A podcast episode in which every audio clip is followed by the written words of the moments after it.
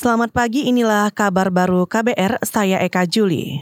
Saudara Kementerian Pemberdayaan Perempuan dan Perlindungan Anak menargetkan rancangan undang-undang penghapusan kekerasan seksual selesai September mendatang. Menteri Pemberdayaan Perempuan dan Perlindungan Anak PPA Yohana Yambise menyebut telah melakukan pertemuan dengan Komisi 8 DPR RI, Komisi Nasional Perempuan dan Lembaga Sosial Masyarakat terkait untuk membahas rancangan undang-undang penghapusan kekerasan seksual ini. Komnas Perempuan dan juga uh, apa LMJ, LSM, uh, organisasi-organisasi uh, civil society uh, untuk berkumpul bersama. Kita saya sudah bertemu dengan mereka dan saya sudah memberikan target bahwa kalau bisa RUU uh, PKS ini harus disahkan bulan bulan September. Menteri Yohana Yambise juga menambahkan kekerasan seksual terhadap perempuan saat ini masuk dalam status gawat darurat. Rancangan undang-undang penghapusan kekerasan seksual diharapkan mampu menjadi solusi utama.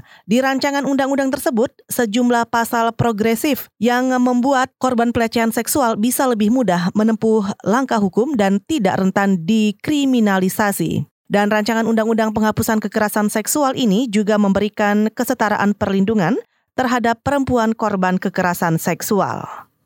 Tim Gabungan Pencari Fakta atau TGPF Novel Baswedan bentukan kepolisian menduga ada keterlibatan unsur politik dalam kasus penyerangan kepada penyidik senior KPK itu.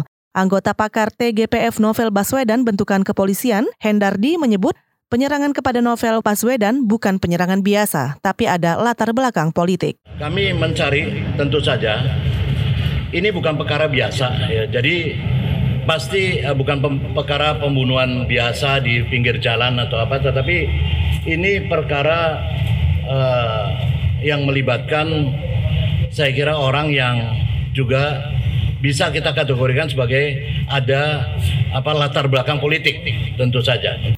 Anggota pakar TGPF Novel Baswedan Hendardi juga menambahkan akan menyampaikan ke publik terkait motif penyerangan kepada Novel bersama Kapolri pekan depan. Sebelumnya, saudara KPK mengakui belum menerima hasil penyelidikan TGPF terkait kasus penyiraman air keras kepada penyidik senior KPK Novel Baswedan hingga batas akhir TGPF dibentuk minggu kemarin. KPK berharap aktor intelektual penyiraman air keras yang menyerang Novel pada 11 April 2017 lalu segera diungkap. Saudara Gubernur Jawa Timur Hovifah Indar Parawansa akan membangun sistem kereta gantung atau cable car di kawasan wisata Taman Nasional Bromo Tengger Semeru. Hovifah mengklaim sistem kereta gantung itu akan menarik banyak wisatawan ke Jawa Timur karena tidak perlu repot untuk mendaki gunung demi menyaksikan matahari terbit. Hovifah juga telah menyampaikan idenya itu kepada Presiden Joko Widodo. Kita berharap kalau untuk orang melihat itu sunrise itu jam 2 dini hari orang sudah harus ke atas dan sangat kecil akses jalan untuk bisa ke atas. Nah, eh, kita berharap misalnya ada cable car di situ.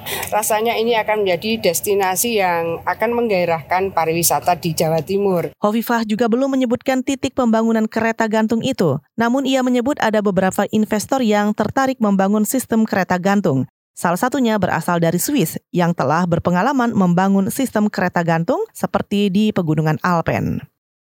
Pebalap sepeda Italia Elia Viviani meraih gelar juara etape pertamanya di Tour de France setelah menjadi yang terdepan di etape 4 yang menempuh jalur datar sepanjang 213,5 km dari Reims, Prancis. Di etape keempat, pebalap berusia 30 tahun itu mencapai garis finish dalam waktu 5 jam, 9 menit, 20 detik, mengungguli pebalap asal Norwegia Alexander Kristoff, pebalap Australia Caleb Ewan, dan juara dunia asal Slovakia Peter Sagan.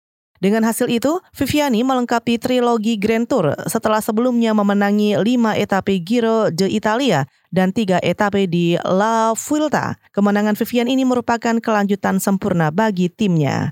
Saudara demikian kabar baru, saya Eka Juli.